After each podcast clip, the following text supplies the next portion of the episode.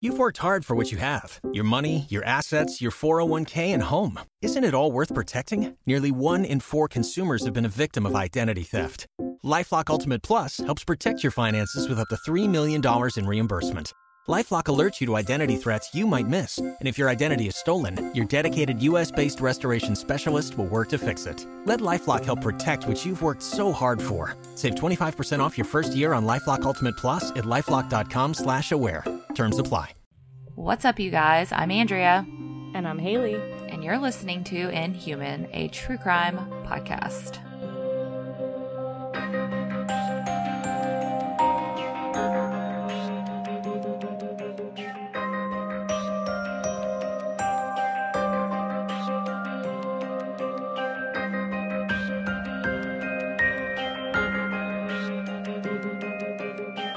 So before, whoa, just hit my mic. We're off to a great start.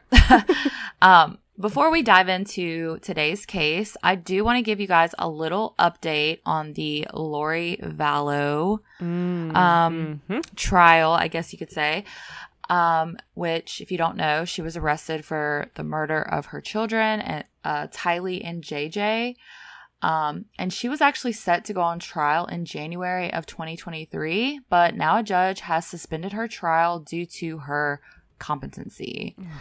so, at the time of her arrest, she underwent, you know, psychiatric evaluation and she was deemed fit to stand trial, Mm-hmm. but for some reason, they are re-evaluating her. So she was originally supposed to go on trial with Chad Daybell, who was her husband at the time of the murders. Um, they were going to go on trial together. That was the original plan, but now they may not be tried together depending on how this all plays out. Um, Right. We don't have any updates as exactly when she will undergo the psychiatric evaluation, so we don't know when the trial, you know, will start. So if they do deem her unfit for whatever reason, or you know they decide to try them separately, Chad Daybell's trial may still be held in January. We don't really know, but we Okay. will keep you guys updated on our Instagram and TikTok probably, um, and then on any episodes, you know, as we get more details. Um, and if you're not familiar with this case, we did cover it on episode 32. Um, it was kind of a hot mess. I was all over the place with all my details because there was so much. There was just so many Well, dates and stuff.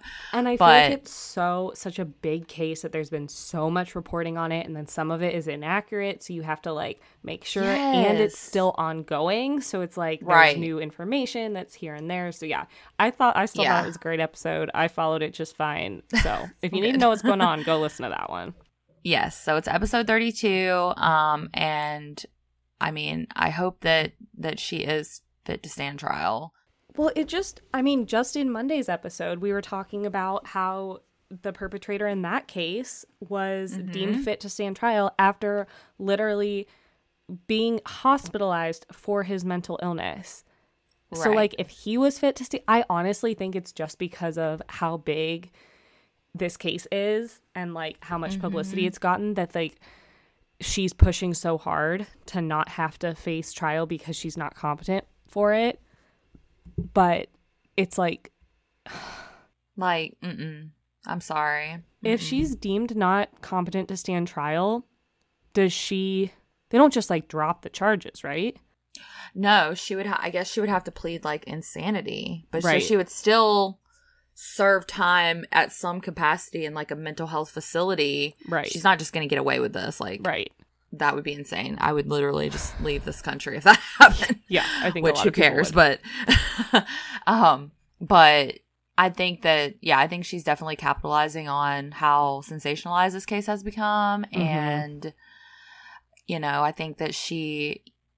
I'm not her psychiatrist, so I don't know, but I do think that from what I can tell, she's fit to stand trial. She definitely suffers from some mental instabilities. Yeah. Um, but I don't think that that necessarily means that she did not know what she was doing was wrong. Yeah, I agree.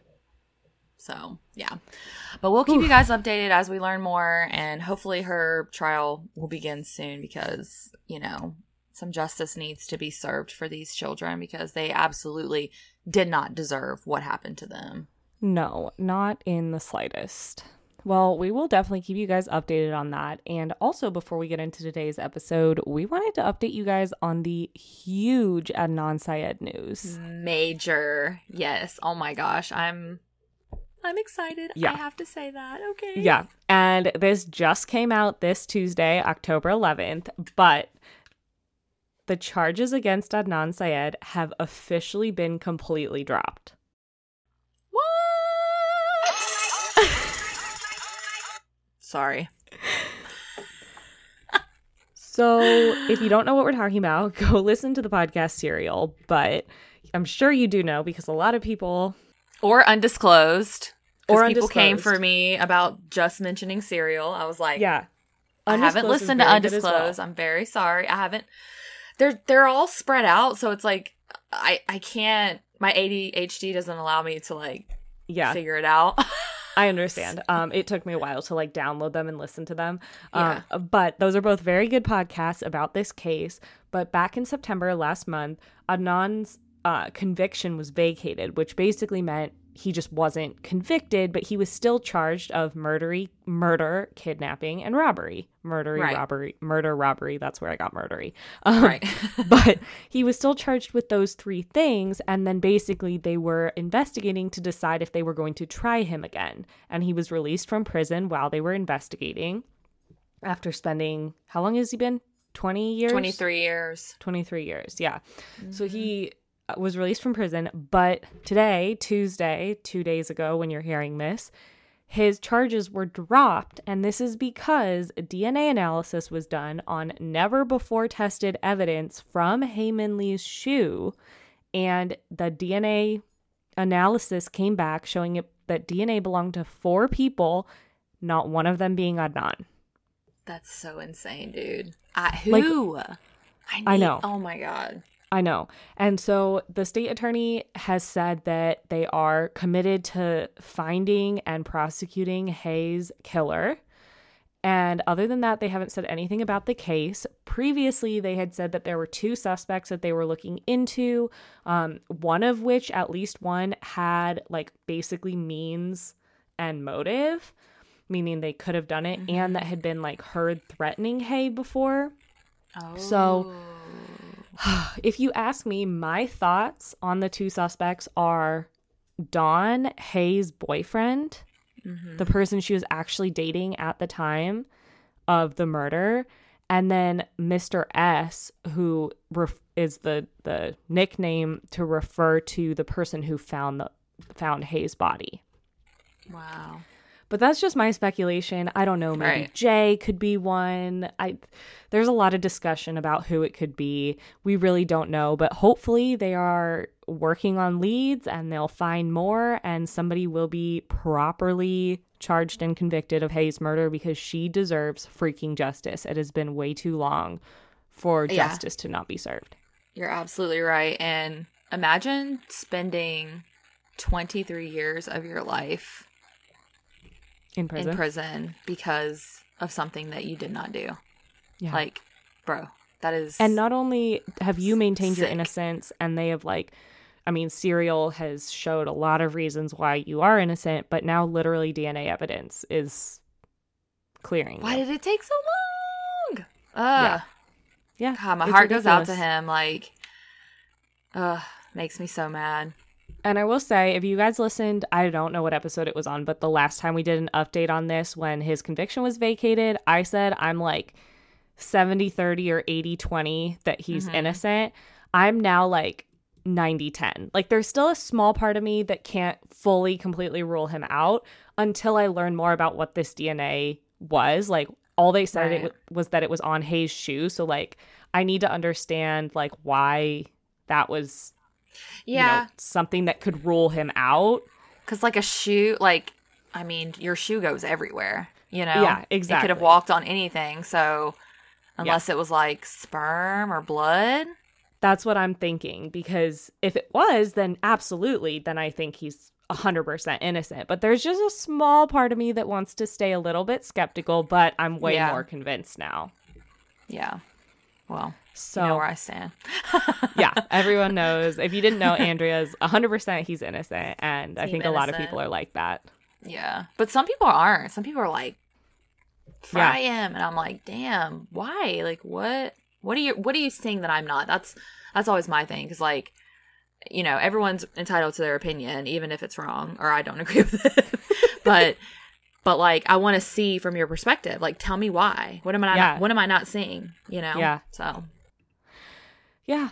So, uh, so yeah, we just wanted to share that That's before we get into today's episode. And, uh, and yeah, I'll get right into it then.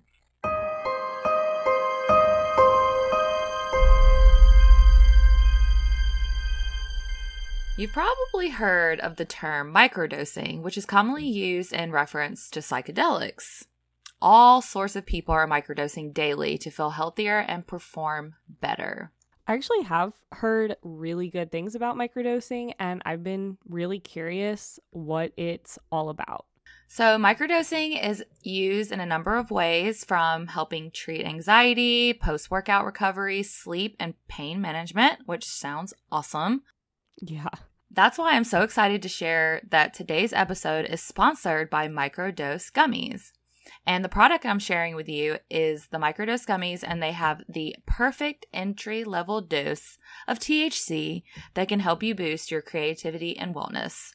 As you know, I'm a mom of three, and my days can definitely get a little hectic, but I tried the Microdose Gummies, and not only did they help with my anxiety, but they also help me focus better on my day to day activities, which is like supreme.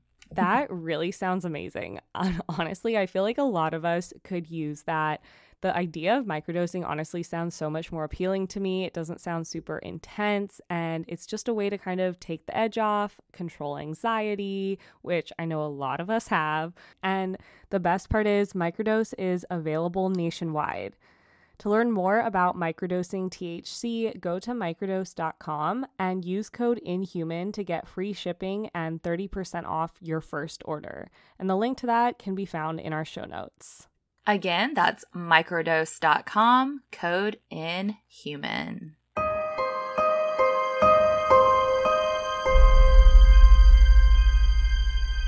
On November 3rd, 1998, Maddie Clifton walked outside of her home in Lakewood, which was located in Jacksonville, Florida, and went over to her neighbor, Josh Phillips' house to play baseball. Josh was home alone, and even though he wasn't allowed to have anyone over when his parents weren't home, he reluctantly, somewhat, agreed to play. Okay. Josh was 14 years old, and Maddie was 8. Hmm. But despite the age difference, the two would often play outside, and soon they did develop, you know, a friendship, an innocent friendship. okay. That's just a big age difference because when you're a kid, like that's elementary school versus high school, basically. Exactly. Yeah.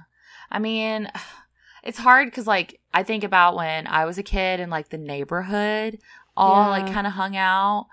And there was varying ages, especially in my grandmother's neighborhood. There was, like, teenagers hanging out with, like, little kids. Like, we had little, little kids, like, four year old, you know.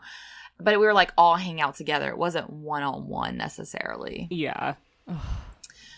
But nonetheless, Maddie's parents weren't concerned about their relationship. Um, they thought Josh seemed like a nice kid. He was friendly. He was kind of quiet, but he was kind towards their daughter, which they did appreciate. Because, you know, some teenagers could be like, ugh, this Yeah. little eight year old, like, I don't want to play with her and like Yeah. be mean to her. But he was, Aw. he was actually really sweet with her. Okay. So as the day progressed and 5 p.m. came around, Maddie never returned home. And she was supposed to because they were going to have dinner. So naturally, her parents, worried sick, they notified police. Okay. The, the police did act quickly and they began searching for Maddie. Hundreds of volunteers showed up for their support to help find the missing eight year old. What they soon would uncover would change their lives and their community forever. Hmm. Madeline Ray Clifton was born on June 17th, 1990, in Jacksonville, Florida, to Steve and Sheila Clifton. She had an older sister named Jessie, who was three years older than her. Maddie and Jessie were not only sisters, but they were best friends. Oh, that's like me and like me and my little sister are about three years apart, and like I know. I literally thought about you guys when Yeah. I was writing that. I was Yeah. like, oh, because that like you can relate to that. Mm. And the Clifton family, they were just close in general. They were just a tight knit family. You know, they had pretty much lived in the same area their whole lives, and you know, did the same types of activities, and they just loved being around each other. Aw. Maddie also loved playing piano and she had a knack for basketball. Her super sweet freckled face was forever smiling and she was known to always root for the under- underdog. Maddie just loved life, simple as that. Mm. Josh Phillips, her neighbor, was born on March 17th, 1984 in Allentown, Pennsylvania to Steve and Melissa Phillips. His father, Steve, battled with addiction and was known to have a violent temper and would often take out his aggressions on his son and wife. He was very strict with Josh, and as I mentioned earlier, he would get angry if Josh had other children in the house when he was not around, especially young girls. So in one of the one of the um sources I read I guess it was testimony from his wife uh, Melissa that he would get especially enraged if Josh was talking to significantly younger girls. Oh. and she didn't really understand why. Like there was he never gave her an- any reasoning. But she also mentioned and again this was in one source. I don't know how credible it was but she said that when she was pregnant with josh she actually feared him being a girl. Oh.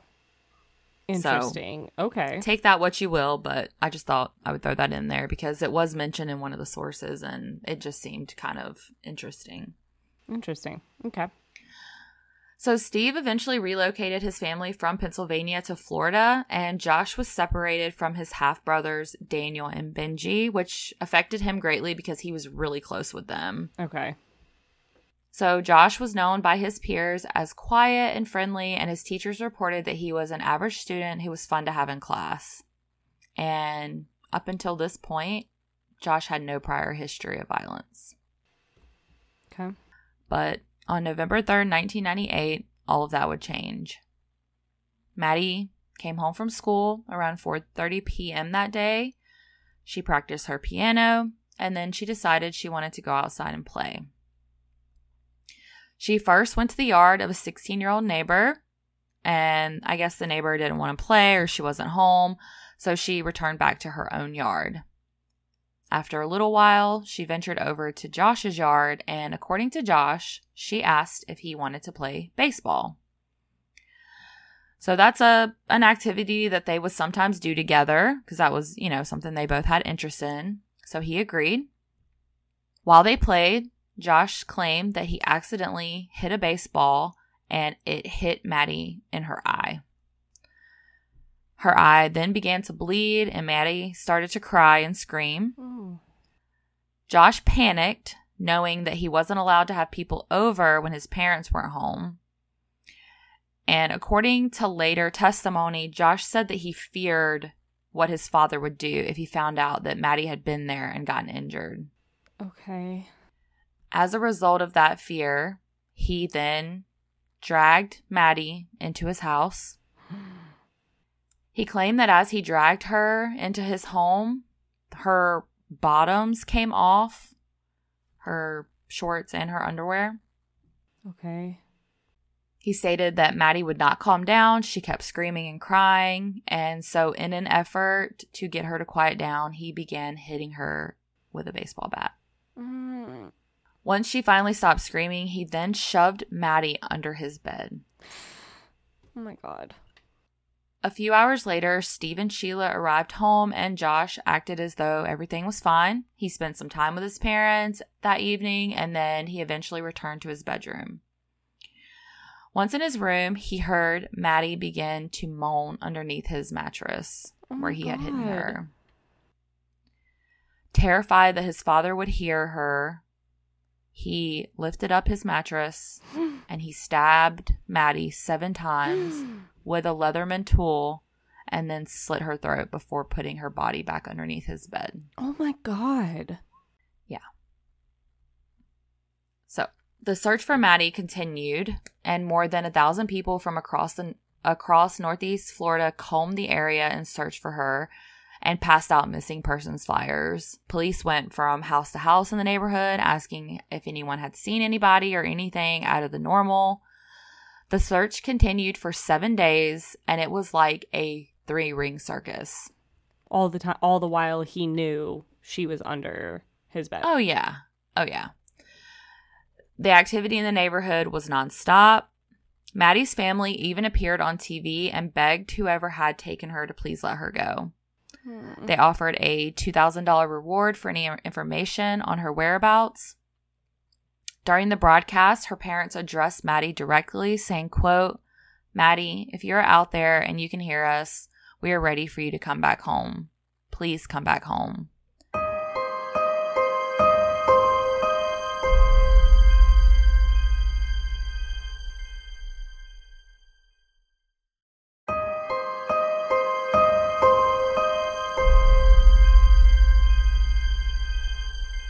After the broadcast, you can see her mother sobbing, and everyone in her family is wearing t shirts with Maddie's picture on them. Hmm. I know, it's so sad. I literally can't. You might not know this, but like was his family obviously at that point they didn't know, but like were they involved in the search and like Yeah. talking to He was involved in the search. Oh my god. Yeah. Oh, jeez. Yeah. So, National Guard troops were called to search the sewer system looking for any sign of Maddie. Like I was saying, even Josh joined in on the search. Witnesses God. Witnesses from the search described Josh as acting normal, but noticed it appeared he had recently taken a shower. So literally like, you know, like I said, Hmm. they acted fast, the search immediately began. So he took a shower to clean up Mhm. and helped search for her. Okay. The next day, a Jacksonville Sheriff's Office detective spoke with Josh about Maddie, and he stated that he had seen Maddie the day before, but had not played with her.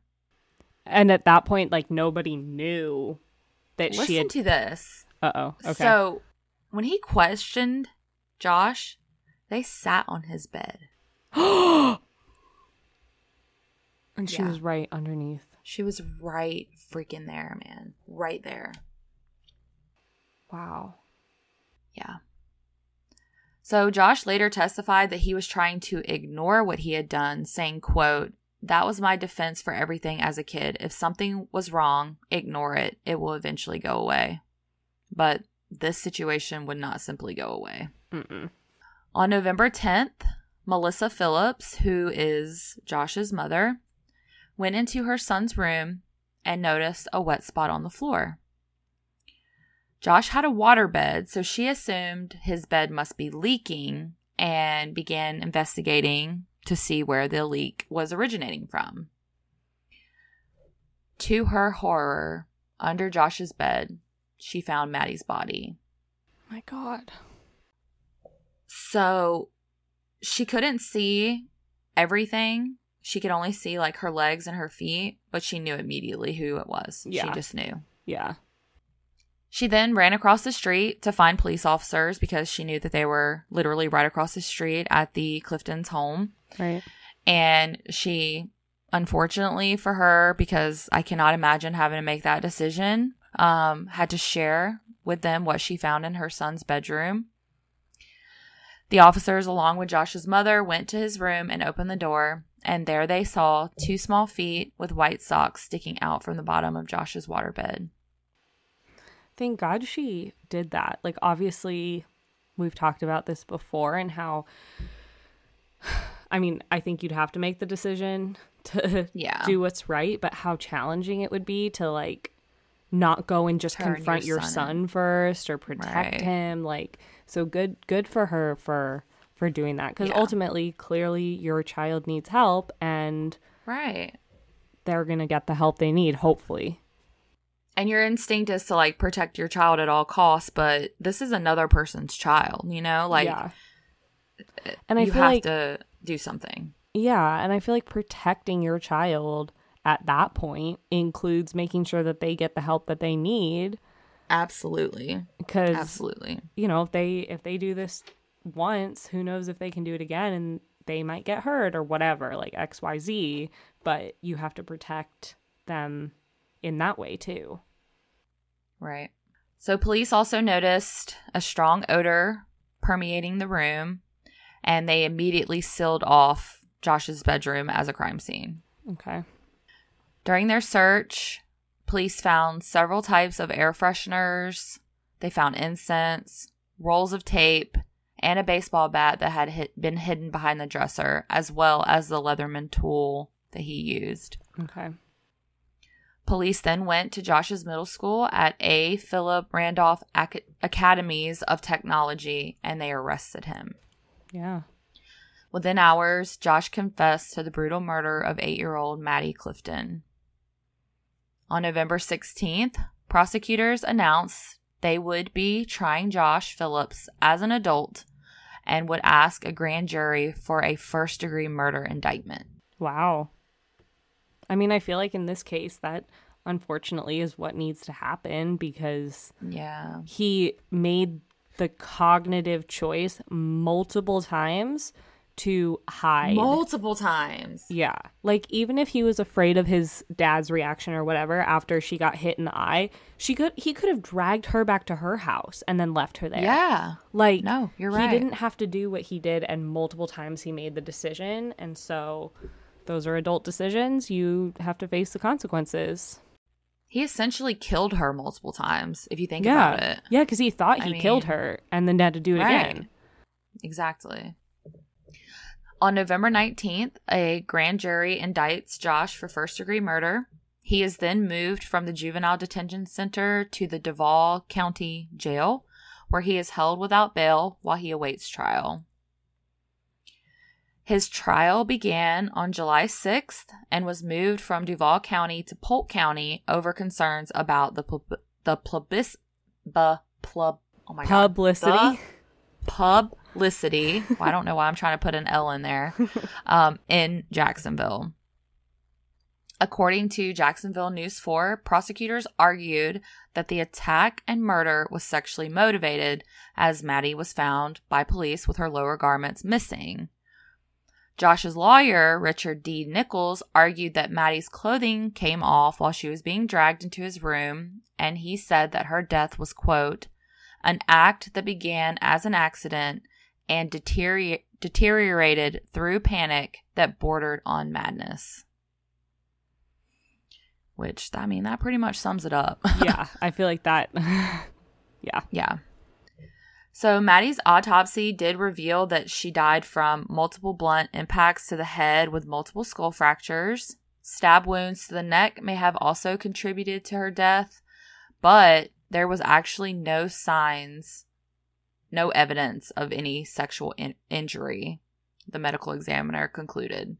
So, that doesn't necessarily mean that there was not some kind of sexual sexual gratification, but Right. I I think it's fair to say that it is likely that the situation played out the way he described it Yeah. um, just because there's no evidence to prove otherwise.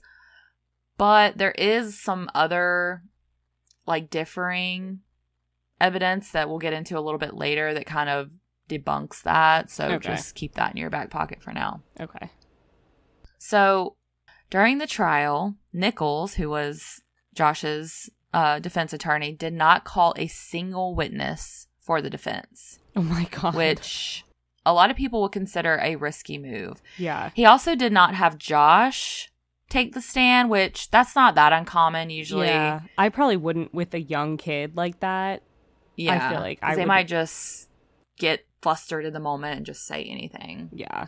So as I was just mentioning, there was a lot of um, conflicting evidence during the trial, such as there not being any dirt on Maddie's lower body that would be consistent with Josh's story of how her bottoms came off from being dragged. Okay. Which I, I mean, I don't know. I mean, Yeah. if he drug her through the house too, like, I don't know. It could have yeah. Yeah, if there's carpet, you know. There allegedly was no blood evidence on the baseball that supposedly hit Maddie and caused the panic induced murder. Okay. Again, I don't know. He could have wiped it off. Like, I don't, Yeah. you know. Yeah. Um, but there was also no blood in the backyard where they were allegedly playing the baseball game. Hmm. So that's interesting. It's all very interesting, but it's very circumstantial, I feel like. Yeah, and it was like after it had happened, maybe it had rained, maybe like I don't know, it just yeah. Maybe the spot in the yard wasn't the right spot. Maybe she didn't bleed onto, Onto the, the ground. I, you know, ground, I don't know. Yeah. I don't know. Another bit of um, information or evidence that the defense tried to introduce were that during his initial um, like meeting with psychologists and things like that, they did a neurological scan Mhm. and it did show bilateral lesions on the frontal lobe of Josh's brain, oh. which those type of lesions can be linked to issues with panic and impaired judgment. interesting. Okay.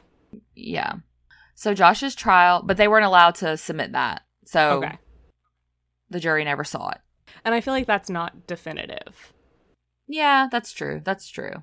But I mean, yeah, I don't know. I mean, is it definitive? I mean, I guess it's not because it's I don't know. Well, I feel like if you think you know what those part of your like that part of your brain controls. that's true, so if it's but also but there's so little known about the brain. You can't say that that directly led to that, and that Right. along with all the other things and the fact that like he made the decision multiple times, it wasn't like a yeah, panic moment. Like it was later on that he had Several to do it moments, again. yeah. yeah. So that Yeah. yeah, like it may have led to it, but then I think there was more going on there. yeah, I do too. And I do fact, you know, I do sympathize and try to factor in the fact of like the volatile relationship he had with his father. Yeah, and the fact that he probably did fear.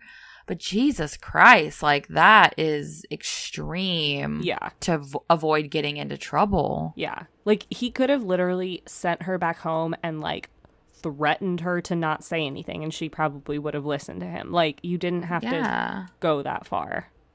Right. So Josh's trial lasted two days, and the juror the jurors deliberated for a little more than two hours before finding Josh Phillips guilty of first degree murder. Wow. He was sentenced to life without the possibility of parole. Wow. Luck- luckily for him, he was not eligible for the death penalty due to his age at the time of conviction because he was only 15 at that time. Wow. Yeah. Because if he would have been 16 or older, he probably would have got the death penalty. Wow. Maybe, maybe. But he would have been eligible for it.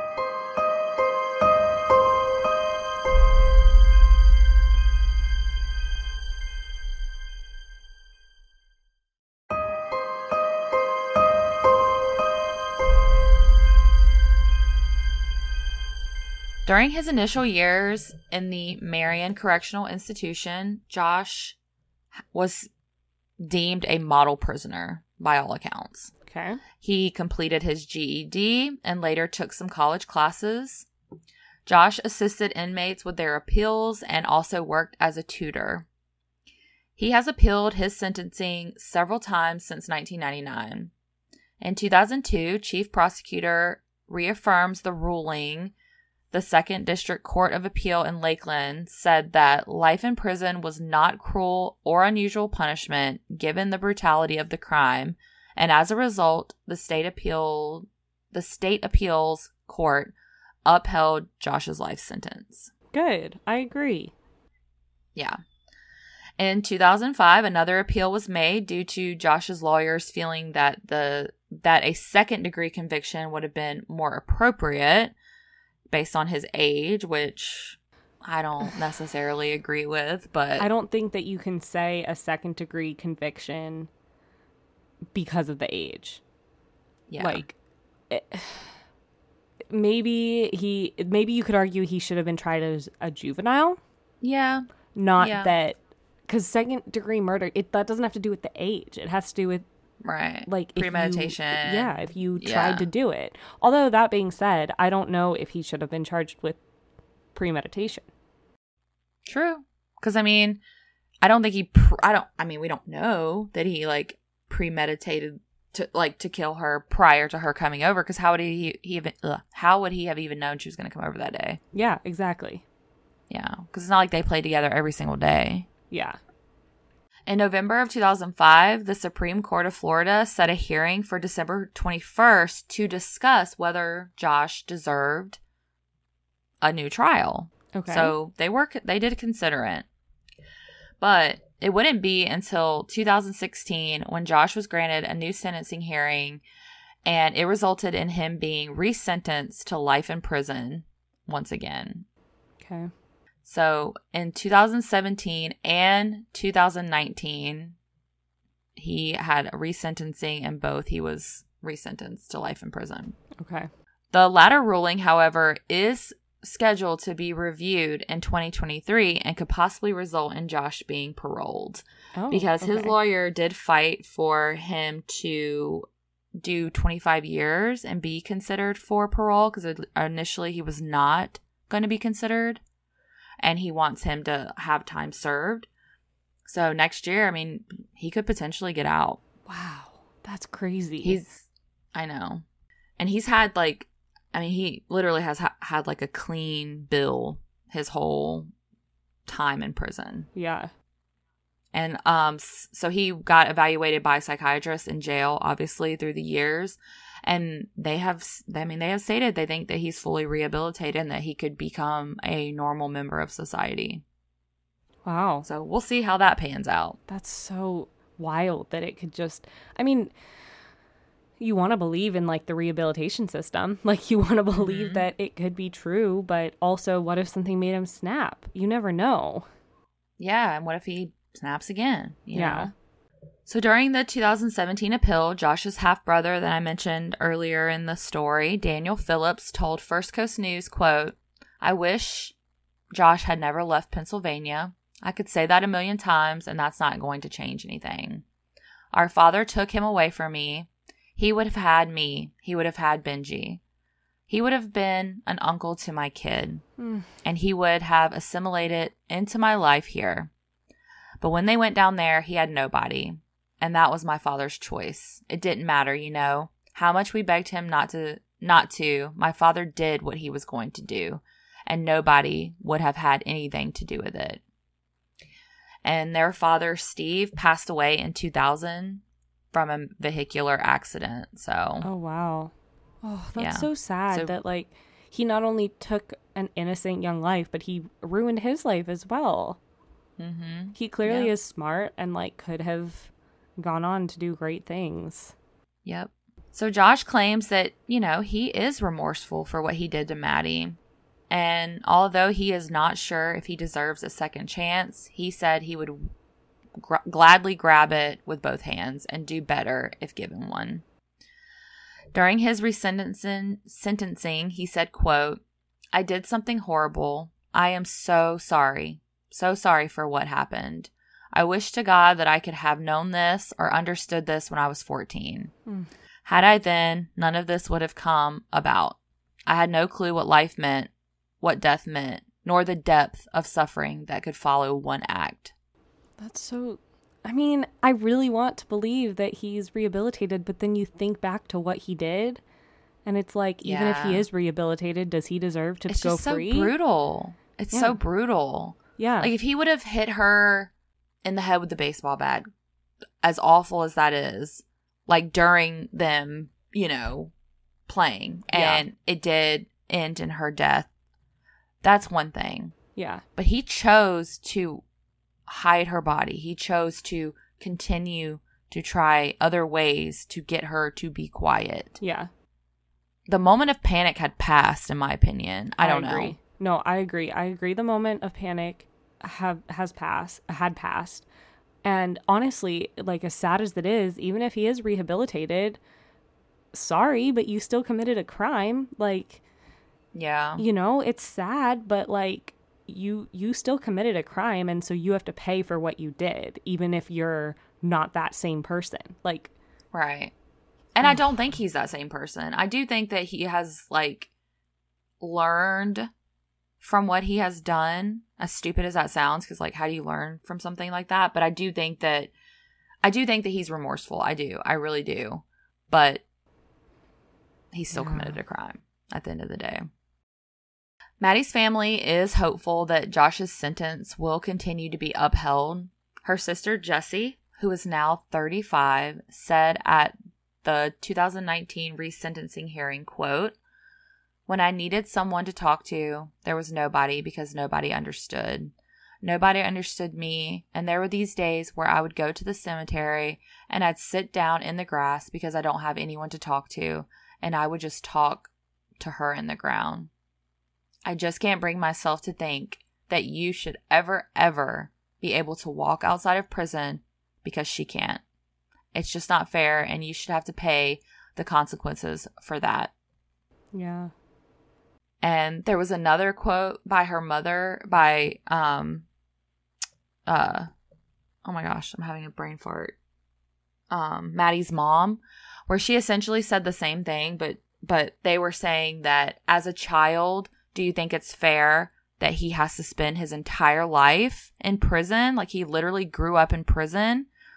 Like do you think it's fair he deserves a life sentence? And she basically said her daughter was given a death sentence. She Yeah. doesn't have the option to go and live a second life and have Yeah. a second chance. So That's what I neither should say. he. Like she he took away her chance at living life, so his chance at living life, unfortunately, shouldn't exist. Like he yeah.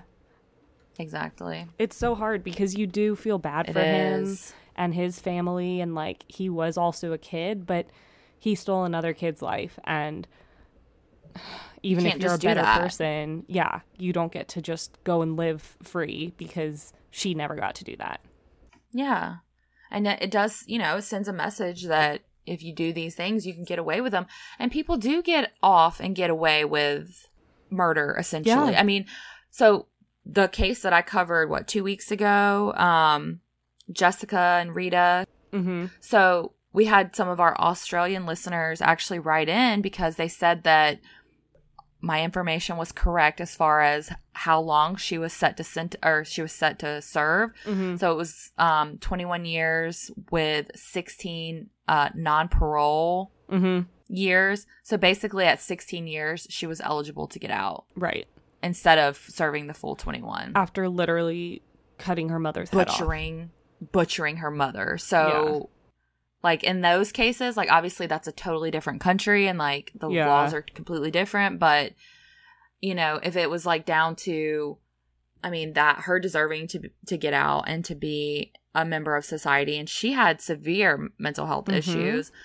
It's just so hard because like people do get off for way less or for way more severe crimes. They get off Mhm. less time and then you have this person who was a child when he committed this murder and he's expected to live his whole life in prison like it it's it's hard i just i don't have the answers Yeah. and i don't know what the right thing is you know Yeah. It it is hard. But maybe Yeah. he should have been tried as a juvenile then and then it would have because Yeah. then you're saying he is a kid when he is an adult, he might be Right. a different person. But since he was tried Yeah. as an adult, it's like even if you're a different No person, you still have to pay for what you did. Yeah Oh, it's so hard.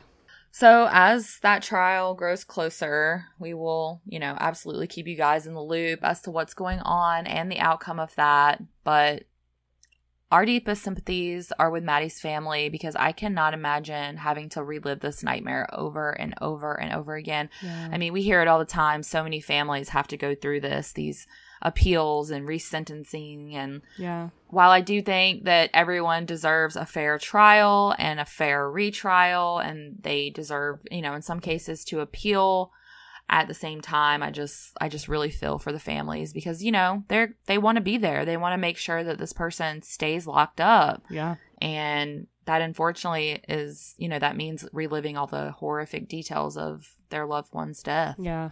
Oh, So, such a tough case, but that's the case of Maddie Clifton. You know, keep her family in your thoughts and prayers and pray for them as they, you know, embark on this new trial in 2023. And yeah.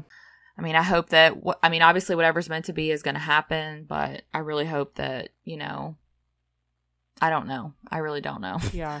Like I just don't have I just really don't know the right answer because it's almost like I wish there was some other thing that these criminals who have been re- rehabilitated to could go into to where they like they could still like go to work or like Right. you know, kind of live a normal life but they're still incarcerated in some way like Yeah. maybe they have their own apartment type situation but they still are confined and controlled as much as possible Yeah. Yeah. because that way they're not out committing crimes. But I don't know. I guess that's just wishful thinking. Yeah. Unfortunately. So, Wow. but that is that is Maddie Clifton's case. That's all I have for you guys today. Um, Rest in peace, Maddie. Such a sad, yeah, such a sad, sad, terrible. I mean, she was and she was so freaking adorable. Like her, she had the biggest brown eyes and Oh. freckly little cheeks, and she was just so sweet and so. I mean, you could just tell by looking at her, like she was just sweet and caring. Yeah. But Oh. Yeah. But thank you guys so much for listening. We will have a new case for you on Monday. And until then, keep it human. Bye.